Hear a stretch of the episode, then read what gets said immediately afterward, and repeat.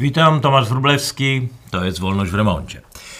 To jak myślimy, jak robimy biznes i nawet to, jak rozmawiamy o własnych dziejach, to wszystko jest pochodna wielkiego projektu 100 lat amerykańskiej hegemonii. Pax Americana to coś oczywiście więcej niż dolar, niż myszka Miki, American Marines. To jest cały system wartości, który zdaniem wielu właśnie, właśnie teraz na naszych oczach się wypala. Jedni witają to z radością, inni z przerażeniem, ale wszyscy zachodzimy w głowę, co i kiedy ma zastąpić ten ład. Stany Zjednoczone nie pierwszy raz przeżywają teraz swoje słabsze lata. Zewnętrzne i wewnętrzne kryzysy wielokrotnie już podważały zdolność Ameryki do przewodzenia światu. Porażka w Wietnamie miała przechylić szale na rzecz globalnego komunizmu, a te wewnętrzne pęknięcia, afera Watergate, miały utorować drogę do Białego Domu skrajnej lewicy, wtedy McGoverna. McGovern przegrał wybory. Wcześniej FBI zdusiło próbę siłowego przejęcia kontroli nad Kapitolem, jak to przynajmniej opisał Lawrence Roberts. A wizja pogrzebania amerykańskiego modelu świata przez siły postępu, którą zarysował Noam Chomsky, do dziś oczywiście nie została zrealizowana. Po latach 70. były lata 80. renesans amerykańskiej hegemonii. Upadek Imperium Sowieckiego, odrodzenie demokratycznej Polski, zjednoczenie Niemiec, a kulminacją całej tej amerykańskiej dominacji była pustynna burza. Rok 1991, przypomnę, gdzie styl i tempo, w jakim Amerykanie pokonali Irak, nie zostawiał złudzeń, kto panuje nad światem. Prezydent Bush wtedy wystąpił i ogłosił nowy porządek świata, nowy porządek rozciągnięty na wszystkie długości geograficzne, którego kotwicą miały być właśnie Stany Zjednoczone Ameryki. What is at stake is more than one small country. It is a big idea, a new world order. I trzy pokolenia później świat wygląda już zupełnie inaczej. Era cyfryzacji, globalizacji, deindustrializacji, upadek tradycyjnych mediów, zapaść klasy średniej, ekspansja Chin i militaryzacja Rosji wszystko to mocno nadwyrężyło pozimnowojenny porządek świata. Do tego oczywiście pandemia, kilka kryzysów, wielkie migracje. Wszystko wyeksploatowało zachodnie społeczeństwa i sprawiło, że Ameryka na nowo znalazła się w defensywie. Dodatkowo jeszcze rozsadzana od środka wojującymi zastępami Antifa Black Lives Matter to z jednej strony i z drugiej strony szturmującymi Kapitol konserwatystami Trumpa. Kraj podzielił się na dwa gardzące sobą obozy i podryfował w kierunku czegoś, co historyk Victor Hanson nazywa retrybalizmem, czyli powrotem do plemienności. Jak pisze, obecny postępowy zwrot Ameryki w stronę trybalizmu i pierwotnej samoidentyfikacji, identyfikacji według rasy i płci, jest do głębi reakcyjny i destrukcyjny. Ameryka pierwszy raz od pół wieku znowu znalazła się na granicy czegoś, co można określić wewnętrzną zimną wojną. Coś, co każe wielu właśnie kwestionować zdolność do przewodzenia światu i skłaniania do przewidywania już może końca amerykańskiej epoki. Czy jakby powiedział e, Brett DeLong, autor książki Zbliżając się w stronę utopii, e, koniec długiego amerykańskiego wieku. Świat zaprojektowany i sterowany przez Stany Zjednoczone ustępuje miejsca czemuś nowemu, postamerykańskiemu, postzachodniemu, postliberalnemu porządkowi naznaczonemu wzrostem geopolitycznego znaczenia Chin. Chin, a może czegoś jeszcze większego, opartego o network, sieć państw kontestujących obecny ład i wszystko to się z nim wiąże od porządku dolarowego przez wolny handel, ład demokratyczny, światowe instytucje, które stoją na jego straży. Podzieleni, oblężeni, melancholijni Amerykanie sami przyznają, że najlepsze dni mają za sobą. W głośnej książce Czy to koniec amerykańskiego stulecia Joseph Nye przeprowadził takie studium porównawcze. Porównał Stany Zjednoczone, obecne Stany Zjednoczone z chylącym się niegdyś ku upadkowi Rzymem i choć stwierdza, że amerykańska dominacja nie skończy się, przynajmniej nie w ciągu kolejnych 10 lat, Stany Zjednoczone pozostaną najpotężniejszym narodem, ale dalej pisze, nie będą, to, nie będą już ani hegemonem, ani jedynym światowym supermocarstwem po 2030 roku. Jeszcze niedawno wielu ekonomistów zakładało, że ten 2030 rok to będzie rok, w którym Chiny pod względem wartości PKB przeskoczą Amerykę. Dziś ta cezura nieco się przesuwa, mowa jest o 2035 roku, ale chociaż i ten rok wydaje się być zagrożony po ostatnim spowolnieniu Chin i takich perturbacjach ogromnych na rynku pracy, nieruchomości, niekontrolowanym e, zadłużeniu. Niemniej ten sceptycyzm, który ogarnął Zachód, pozostaje.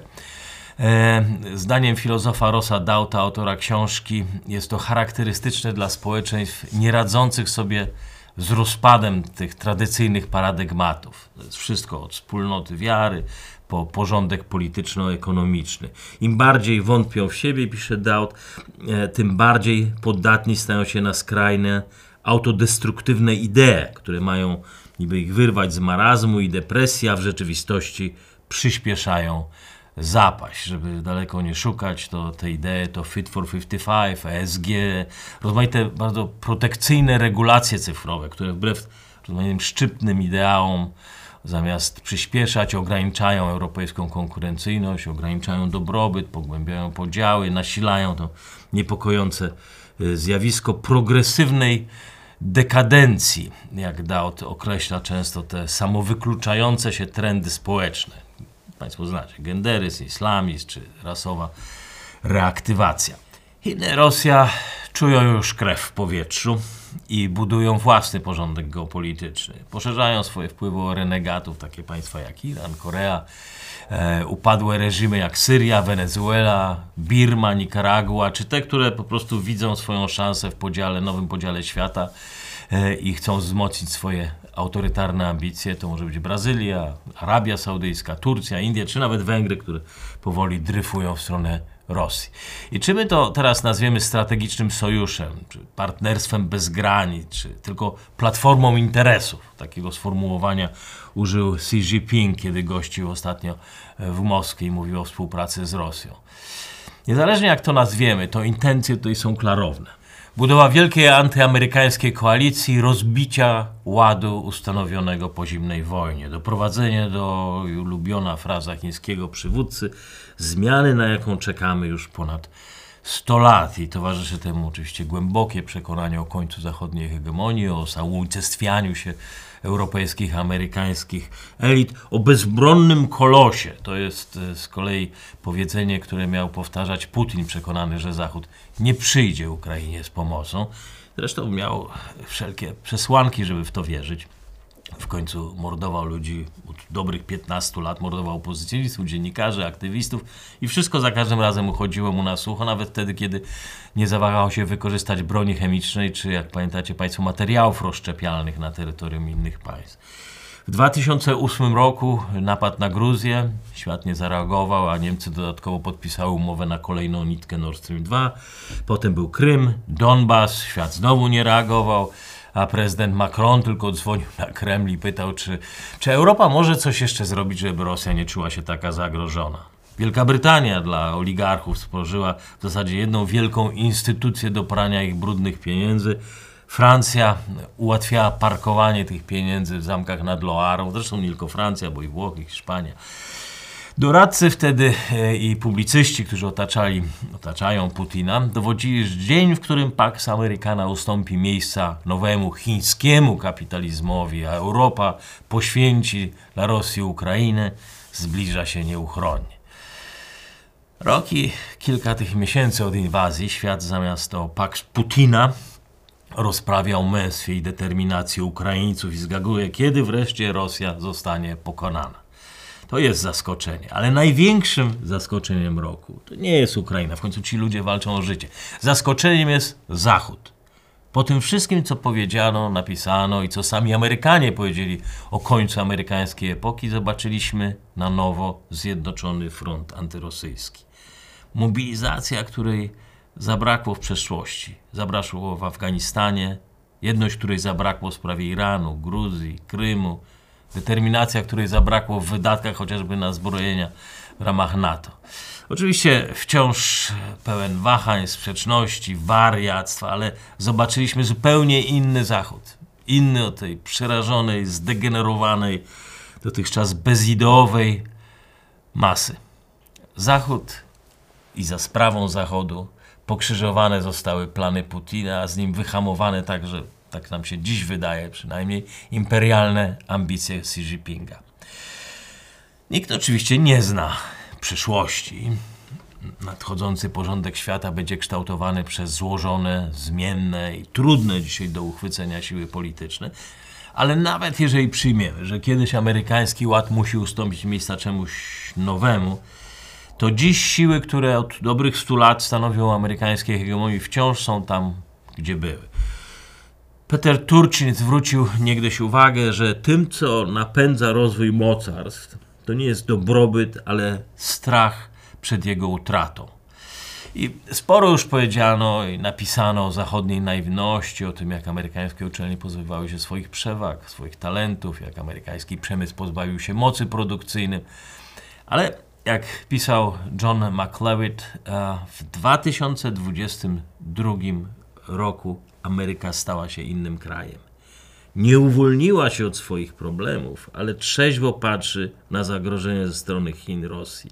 Sankcje wprowadzone przez Trumpa zostały utrzymane przez Bidena i mają pełne poparcie obydwu partii politycznych. Błędem popełnianym przez proroków amerykańskiego upadku jest postrzeganie Stanów Zjednoczonych jako klasycznego imperium, które rozpada się w konsekwencji wewnętrznych turbulencji. Pax Americana to globalny splot idei, idei, instytucji, wartości, które przenikają głęboko w DNA narodów wchodzących w skład tego zachodniego obozu. Jak zauważa John Ickenberry w książce Po zwycięstwie, istota amerykańskiego projektu polega na stworzeniu wielowymiarowych możliwości dla państw sojuszniczych. Sojuszników, a nie wasali. Możliwość niezależnego rozwoju, a nawet celebrowania własnych odmienności. Co ma na myśli Ickenberry? Otóż prawa i wartości, które na przykład siłą zostały narzucone Niemcom, Niemcom, Japończykom po II wojnie światowej, z czasem stały się częścią ich narodowej tożsamości. To samo mamy z Unią Europejską, o tym przypomina Christopher Booker w swojej książce. Unia Europejska tak naprawdę był koncept wylansowany, wymyślony i pośrednio realizowany nawet przez CIA, którzy, agentów, którzy wpływali, infiltrowali e, ojców założycieli. Ale jak się potem okazało, to było coś więcej niż operacja specjalna. To też stała się tożsamość Unii Europejskiej. Cały zestaw wartości, który jest dziś europejskim credo. To credo dziś nawet czasem przeciwstawiane jest amerykańskiemu centryzmowi. Siłą Pax Americana jest właśnie wspólnota tych idei. Idei, wokół której Zachód w trudnych chwilach potrafi się zjednoczyć. Jednoczą się nawet kraje, które na co dzień rywalizują, kłócą się, no, walczą z Ameryką. Starcie Ameryki z Chinami jest tak naprawdę rywalizacją dwóch alternatywnych logik porządku światowego. Porządku zakotwiczonego w paktach, tej wspólnocie idei i w przypadku Chin czy Rosji sojuszy dla kontroli stref wpływów, no i przede wszystkim za, dla zabezpieczenia władzy indywiduów, które stoją na czele tych kilku autokracji. E, autokracje zresztą są tutaj naturalnym sojusznikiem e, antyamerykańskiego obozu. Nawet nie z jakiegoś tam specjalnego zamiłowania Pekinu do ponurych satrapów i dyktatorów, ale z prostej kalkulacji, że jakikolwiek wolny naród z gwarancjami i swobodami osobistymi wcześniej czy później dołączy do zachodniego systemu wartości, do tego geopolitycznego amerykańskiego układu. I dlatego tak ważne tutaj w tym obozie wschodnim są relacje oparte na przykład o nielegalne przepływy pieniądza, o pieniądze z mafii, o korupcyjne powiązania. Te fortuny, które zostały zbudowane na brudnych pieniądzach, sięgają dziś 3% światowego PKB, a ich właściciele głównie funkcjonują w ramach tego antyamerykańskiego paktu właśnie. Wojna, surowe sankcje, to wszystko odbiło swoje piętno na fortunach oligarchów, zwłaszcza tych rosyjskich. I dla przykładu majątek e, akolitów Putina spadł z 456 miliardów w 2021 roku do 387 miliardów w tym roku. No, co jednak pokazuje pewną odporność tego systemu na konfrontację z zachodnią machiną nadzoru finansowego, no ale też pokazuje e, powody, dla których determinacja jest tak silna do tworzenia powiązań, do tworzenia nowego ładu dla ochrony tego, co z tych fortun jeszcze zostało. A jak widzimy, sporo zostało. Oczywiście oficjalna narracja chińskich, rosyjskich, irańskich przywódców nie odwołuje się tutaj do brudnych pieniędzy, Mówią raczej o nostalgii za dawno utraconymi imperiami, o starożytnej cywilizacji, o potrzebie porządku społecznego, który będzie alternatywny do bezdusznego amerykańskiego kapitalizmu. Tak by Amerykanie byli jedynymi, którzy stali na drodze do renesansu dynastii Safawidów w Iranie, Mingów w Chinach czy Rurykowiczów w Rosji. Jakby w tych pradawnych cywilizacjach zapisana była jakaś recepta na uzdrowienie narodów świata o seksualizacji, komercjalizacji Zachodu przy jednoczesnym, oczywiście to najważniejsze, zagwarantowaniu tym satrapom kapitalistycznego dobrobytu. Dzieje Rosji są tutaj doskonałym przykładem, jak rozmija się ta historyczna chwała z cywilizacyjnymi realiami dnia dzisiejszego. Poczynając od wielkiej wygranej Piotra I pod Połtawą w 1709 roku, gdzie moskiewsko, moskiewsko-tatarskie hordy pokonały koalicję państw nordyckich, wtedy pod wodzą Karola XII, jednego z najpotężniejszych władców ówczesnej Europy.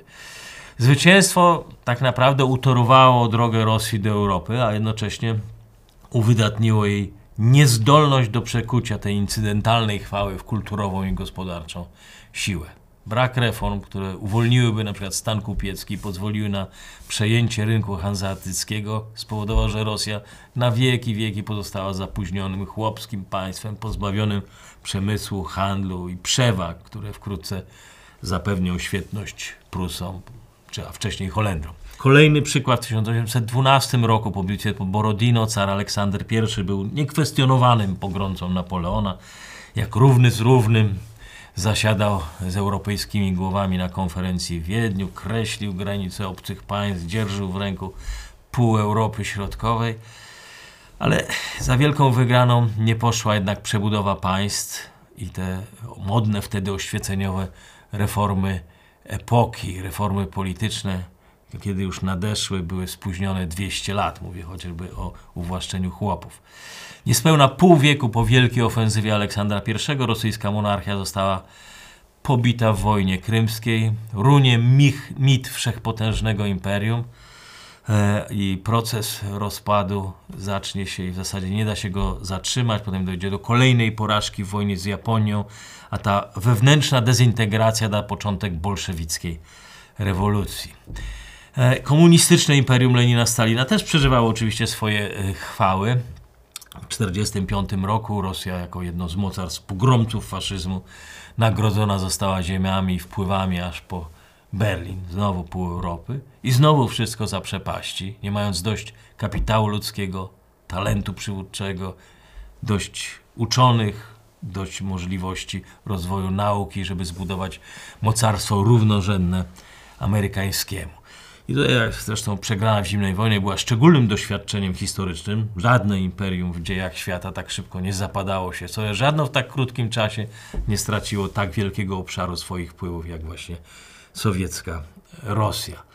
Mozolna, czasem nawet zmyślna próba odbudowy rosyjskiej mocarstwowości po 2000 roku E, między innymi przez uzależnienie Europy od swoich surowców, wykorzystanie próżni politycznej na Bliskim Wschodzie, no, przez chwilę wydawała się być jak nowe otwarcie rosyjskiego mocarstwa i przez chwilę Rosja Putina traktowana była z powagą godną supermocarstwa, dla którego, jak pamiętamy, Paryż, Paryż i Berlin gotowe były poświęcić nawet Ukrainę. Macron i Merkel pod niebiosa wynosili wtedy strategiczny geniusz Putina. No cóż, interwencja w Syrii ośmieszyła prezydenta Obamę, jego czerwoną linię w sprawie broni chemicznej i dała rzeczywiście szansę Putinowi. Ale i to polityczne, wtedy zwycięstwo szybko zostanie zatracone. Po Syrii, jak wszędzie, gdzie pojawia się rosyjska armia, zostaną tylko zgliszcza. Żadna nowa wartość w to miejsce nie powstanie. Syria ziemia spalona w żaden sposób nie zwiększyła rosyjskiego władztwa, nie otworzyła nowych możliwości handlowych ani geopolitycznych. Kolejna zmarnowana wygrana. Kolejna i kolejna, bo mamy także y, przykłady w Afryce Środkowej, w Czeczenii, w Dagestanie. I teraz niby jak ukraińska dewastacja miałaby się przełożyć na jakąkolwiek wartość na wpływy Rosji w świecie. Rusofilscy pisarze, twórcy, intelektualiści w całej Europie Zachodniej lubią przypominać wspaniałe karty z historii Rosji. Wielkie dzieła, wielkich pisarzy, malarzy, muzyków. Jest faktycznie co przypominać, ale nic z tego, co stworzyli sami Rosjanie przez ostatnie 300 lat, nie przełożyło się na świetność ich państwa. Ani kapitał ludzki, ani trwałe sojusze, ani myśl polityczna. Jeżeli Rosja jest to cywilizacja, jak lubi powtarzać Putin, to to jest cywilizacja zmarnowanych szans, cywilizacja autodestrukcji. I bardzo wiele złego można powiedzieć o współczesnym Zachodzie. O Stanach Zjednoczonych, które błądzą po manowcach kontrkultury neomarksizmu, seksualnego nihilizmu. Ale to, co stanowi o sile zachodniego obozu, to zdolność do kompleksowej właśnie budowy państwa. Międzynarodowych instytucji, które nawet z dawnych wrogów, jak pamiętamy, są w stanie czynić sojuszników. Tym, co ostatecznie decyduje o wygranym pokoju, nie jest brutalna siła, ale fundamenty cywilizacyjne, idee, instytucje. Wszystko to buduje trwałe odporności i przewagi. To jest zaplecze przemysłowe, które w chwili zagrożenia jest w stanie przestawić produkcję na broń dla Ukrainy. To są instytucje finansowe, które stopniowo odizolują jednak rosyjską gospodarkę od rozwiniętego świata. To sieć powiązań, relacji między państwami, która nawet w ONZ pozwoliła przepchnąć anty, antyrosyjską uchwałę. Jeżeli gdzieś w ostatnich 30 latach w historii Rosji mieliśmy nawet do czynienia z jakimś przebłyskiem, jednym czy drugim geniuszem taktycznym, to w żaden sposób, w żaden nie, nie przyczyniło się to do cywilizacyjnych świetności Rosji, czy choćby stworzenia zaplecza logistycznego, przemysłowego, strategii wojennej, która w tej niezwykle wycieńczającej wojnie pozwoliłaby Rosji pokonać Ukrainę. Kolejny raz za poczuciem dumy, imperialnym bajdurzeniem i taktyczną zręcznością, bardziej zręcznością niż geniuszem, nie poszła budowa państwowości. Ameryka niezmiennie pozostaje najbogatszą, najbardziej produktywną, najbardziej innowacyjną gospodarką świata, zostawiając swoich rywali daleko w tyle. W 1990 roku na Amerykę przypadała 1 czwarta światowej produkcji i po 30 latach udział ten pozostaje prawie niezmieniony. Udział Ameryki w PKB siedmiu największych państw wynosi 58% w porównaniu z 40% w 1990 roku. Po skorygowaniu o siłę nabywczą tylko mieszkańcy superbogatych petrokrajów i centrów finansowych mają wyższy dochód na głowę. W Europie z Ameryką może mierzyć się tylko Irlandia, Norwegia, przy czym średnie dochody rosną znacznie szybciej niż w Europie Zachodniej czy nawet y, w Japonii. E, dobry przykład w Mississippi, najbiedniejszym stanie Ameryki, dochody przekraczają na głowę 50 y, tysięcy dolarów, czyli są wyższe niż we Francji. Oczywiście Chiny są, pozostają największą fabryką świata, mogą pochwalić się największą liczbą osób zatrudnionych w przemyśle, ale widzimy ten ocean ludzi bardzo szybko tam paruje. Chiny odnotowują najszybciej kurczące się zasoby pracowników w grupie 20 najbogatszych y, państw. Tymczasem Stany Zjednoczone mają dziś o 20% więcej pracowników niż w 1990 roku. E, amerykańskie firmy posiadają więcej patentów zarejestrowanych poza swoim terytorium niż Chiny i Niemcy razem wzięte. Na 10 największych na świecie firm, które inwestują w badania i rozwój, 7 to są firmy amerykańskie i zaledwie jedna tam na tej liście jest firma chińska. Jeżeli weźmiemy teraz wszystkie przełomowe odkrycia, wszystkie odkrycia ostatnich 30 lat, to zobaczymy, że wszystkie, wszędzie dominują amerykańskie firmy. Od laptopa, przez iPhone, po chatboty i teraz sztuczną inteligencję. Inwestorzy, którzy w 1990 roku wyłożyli 100 dolarów w indeks SP 500, mają dziś ponad 2000 dolarów w kieszeni, czyli mają 4 razy więcej niż zarobiliby w jakimkolwiek innym miejscu, w jakimkolwiek innym indeksie bogatego świata. Dolar, o czym już wspomniałem ostatnio w podcaście, pozostaje najpotężniejszą walutą świata. Euro to 21% rezerw banków centralnych w porównaniu z 59% dolara. Dalej jest japoński jen 6%, a chiński renminbi, o którym cały świat rozprawia, e, wzrósł dwukrotnie ostatnio, ale dalej to jest zaledwie 4,5% światowych rezerw e, walutowych. I przy wszystkich mankamentach społecznych podziałów, e, politycznej dysfunkcjonalności, Ameryka po latach pandemii jest krajem, który najszybciej z całego zachodniego świata odbudował swój potencjał gospodarczy. Duża część tego wzrostu przypada właśnie na najbardziej zaawansowane technologie, na sztuczną inteligencję. Po części też dlatego, że Unia Europejska koncentruje się na wprowadzaniu regulacji, które odstręczają wielu inwestorów, a chińska, bardzo nieprzewidywalna machina polityczna odstrasza tych, którzy do niedawna tam inwestowali. Do Ameryki tutaj na powrót przenoszą się tradycyjne branże przemysłowe. Wszystkie, które mogą wykorzystywać na przykład druk 3D, potrzebują nowych źródeł taniej energii, tańszego gazu, który jest bardzo drogi w Europie i wolne są do europejskich regulacji czy nadmiarowych kosztów pracy. Oczywiście każda debata czy próba analizy przewag konkurencyjnych między wschodem a zachodem zwraca uwagę na ogromne postępy Chin e, w zbrojeniach, a zwłaszcza przewagę na oceanach. Chińska przewaga, która jest faktem i prawdą jest też, że w wojnie w Ukrainie znacząco przerzedziły się zapasy wojenne Stanów Zjednoczonych, że wiele amerykańskiej broni też nie jest już przystosowane do współczesnej wojny, a w szczególności do wojny, która toczy się teraz w Europie Wschodniej. Ale pamiętajmy, że przez ostatnie 20 lat Stany Zjednoczone głównie zajmowały się ściganiem po świecie terrorystów i szykowały się do zupełnie innej wojny. Zaledwie od pięciu lat Ameryka rozpoczęła przygotowania do tej nowej wielkiej rywalizacji wielkomocarstwowej z Chinami i z Rosją. Dopiero teraz potężna zbrojeniowa machina ruszyła. Dostała 800 miliardów dodatkowych dolarów na zbrojenia dodatkowe pieniądze na zakup technologii, plus miliardy na finansowanie badań, które oczywiście dadzą o sobie znać za kilka lat, ale jeszcze nie dziś. Program Wojen Gwiezdnych, program Reagana, który uruchomiono w 1983 roku, tak naprawdę zdołał całkowicie zdominować sowiecką machinę wojenną dopiero 7 lat później.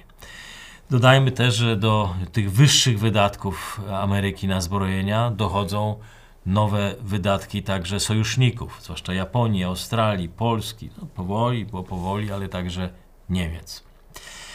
Amerykanie, jak mało który naród, potrafią rozprawiać o swoich słabościach, o błędach, hamletyzować o końcu własnej epoki. Ale jak to zauważył w 1940 roku Winston Churchill, to było w rozmowie z De Gaulle'em, Możesz być pewien, że Amerykanie zrobią to, co należy, potem jak już spróbują wszystkiego innego. Wspomniany już John Ickenberry zwrócił uwagę, że amerykański porządek instytucjonalny ma kilka warstw, trochę jak cebula. Na zewnętrznej warstwie znajdują się demokratyczne idee, wielkie historyczne instytucje. One pozwalają słabszym państwom zachować względną suwerenność i szerokie gwarancje bezpieczeństwa. I to jest ta siła geopolityczna, geostrategiczna. Niżej mamy warstwę geostrategicznych fundamentów.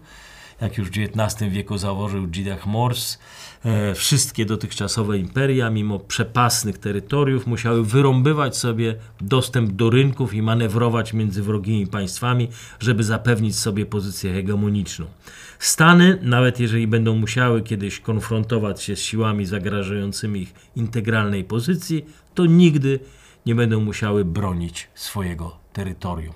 Wyjątkowe położenie Ameryki zapewnia jej dystans, przestrzeń do budowania nowoczesnego państwa bez konieczności oglądania się na inne mocarstwa. Pod powierzchnią y, rządu, tej geografii amerykańskiej, na cebuli kryje się jeszcze warstwa społeczeństwa obywatelskiego.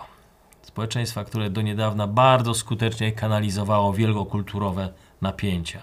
Fakt, że większość funkcjonalności państwa pozostaje w rękach społeczności, a nie centralnego rządu, od zawsze dawał Ameryce taką rzadką zdolność do podnoszenia się z przegranych i wewnętrznych kryzysów. Społeczeństwu spiętemu niezależnymi instytucjami, a nie ideologią, rodowodem swoich przywódców czy upartyjnionym, upartyjnionym państwem, łatwiej jest przegnąć przegrane, uznać swoje słabości i budować od nowa, zaczynając w tym samym miejscu, w którym zbłądzili. Stąd też kolejne rewolucje społeczne nie doprowadziły do upadku Ameryki, w przeciwieństwie do tego, co stało się z Francją czy z Rosją. Popularna do niedawna szkoła realizmu ofensywnego wychodziła z założenia, że państwa funkcjonują w stanie wiecznej anarchii, że nie istnieje żadna władza polityczna ponad państwem, żadna władza, która mogłaby egzekwować porządek, regulować wzajemne relacje. To wciąż zresztą pozostaje teoria, której wierna pozostaje Rosja czy Chiny. Ale amerykański ład instytucjonalny jest zaprzeczeniem tego ofensywnego realizmu. Rozległy system globalnych instytucji, które jak Bretton Woods, Fundusz Walutowy, rozmaite wielostronne platformy współpracy przetrwały w zasadzie do dziś, od końca II wojny światowej i co jest też ważne, cały czas pozostają pod amerykańską kontrolą, przynajmniej amerykańską albo ogólnie rozumianą zachodnią kontrolą. Żadna z kluczowych dla geopolitycznego porządku instytucji polityczno-ekonomicznych, zdrowotnych, jakikolwiek, nie znajduje się dziś pod kontrolą Chin czy Rosji. I Pekin zdaje sobie sprawę, że nowy porządek, jeżeli taki powstanie, będzie musiał oprzeć się o sieć państw, o sieć, a nie o jedno z drugim mocarstwo. To dlatego Xi Jinping podróżuje po świecie, zabiega o relacje wszędzie tam, skąd amerykańska dyplomacja się wycofała, wszędzie od Afryki Bliskiego Wschodu po archipelag Oceanu Indyjskiego. To dlatego tłum fanów wita Macrona w Pekinie i roztacza wspaniałe perspektywy przed Europą, bo bo Xi Jinping wie, że bez rozbicia osi Waszyngton-Bruksela żaden nowy porządek świata nie powstanie. Norweski profesor ekonomii politycznej Gary Lundstad nazwał niegdyś amerykański system mocarstwowy imperium na zaproszenie. Jak pisał, jest więcej państw, które chcą dziś znaleźć się w amerykańskiej orbicie i czekają na zaproszenie, niż tych, które chcą od Ameryki się oswobodzić. Ameryka, jak i cały Zachód przeżywają obecnie wielki kryzys moralny, tożsamościowy i skutkiem tego właśnie jest to rozprzężenie i chaos geopolityczny. Tym, co na nowo może Zachód scementować, to jak na ironię losu wizja, która nam grozi ze strony alterna chińskiej alternatywy, czyli świat anarchii spięty brutalną siłą jednego imperium ponad wszystkimi. Jak pisał Arnold Toynbee, imperia będą umierać w konwulsjach, gdzie wzloty będą następowały po okresach upadku. Tylko z czasem te wzloty będą coraz krótsze i krótsze. No cóż, oby ten nasz wzlot nie był jeszcze tym razem za krótki.